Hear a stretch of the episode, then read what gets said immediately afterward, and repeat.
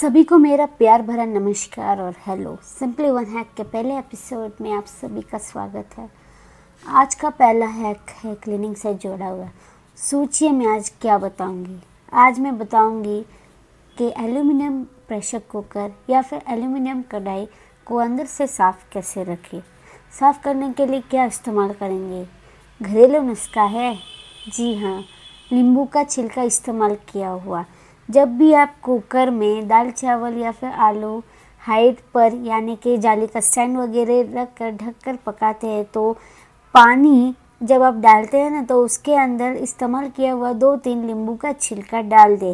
फिर अपना regular setup की तरह कुकर में अपना खाना पकाए। साथ ही एल्यूमिनियम कढ़ाई में हम कभी कभी स्टीम करके खाना पकाते हैं।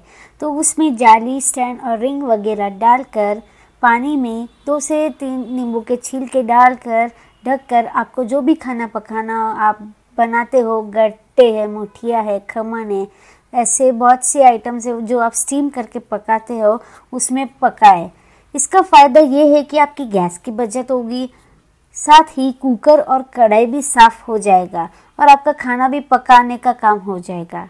तो कैसा लगा आज का पहला हैक फीडबैक तो ज़रूर दीजिएगा, साथ ही अपने फ्रेंड्स और फैमिली को शेयर करना ना भूलें।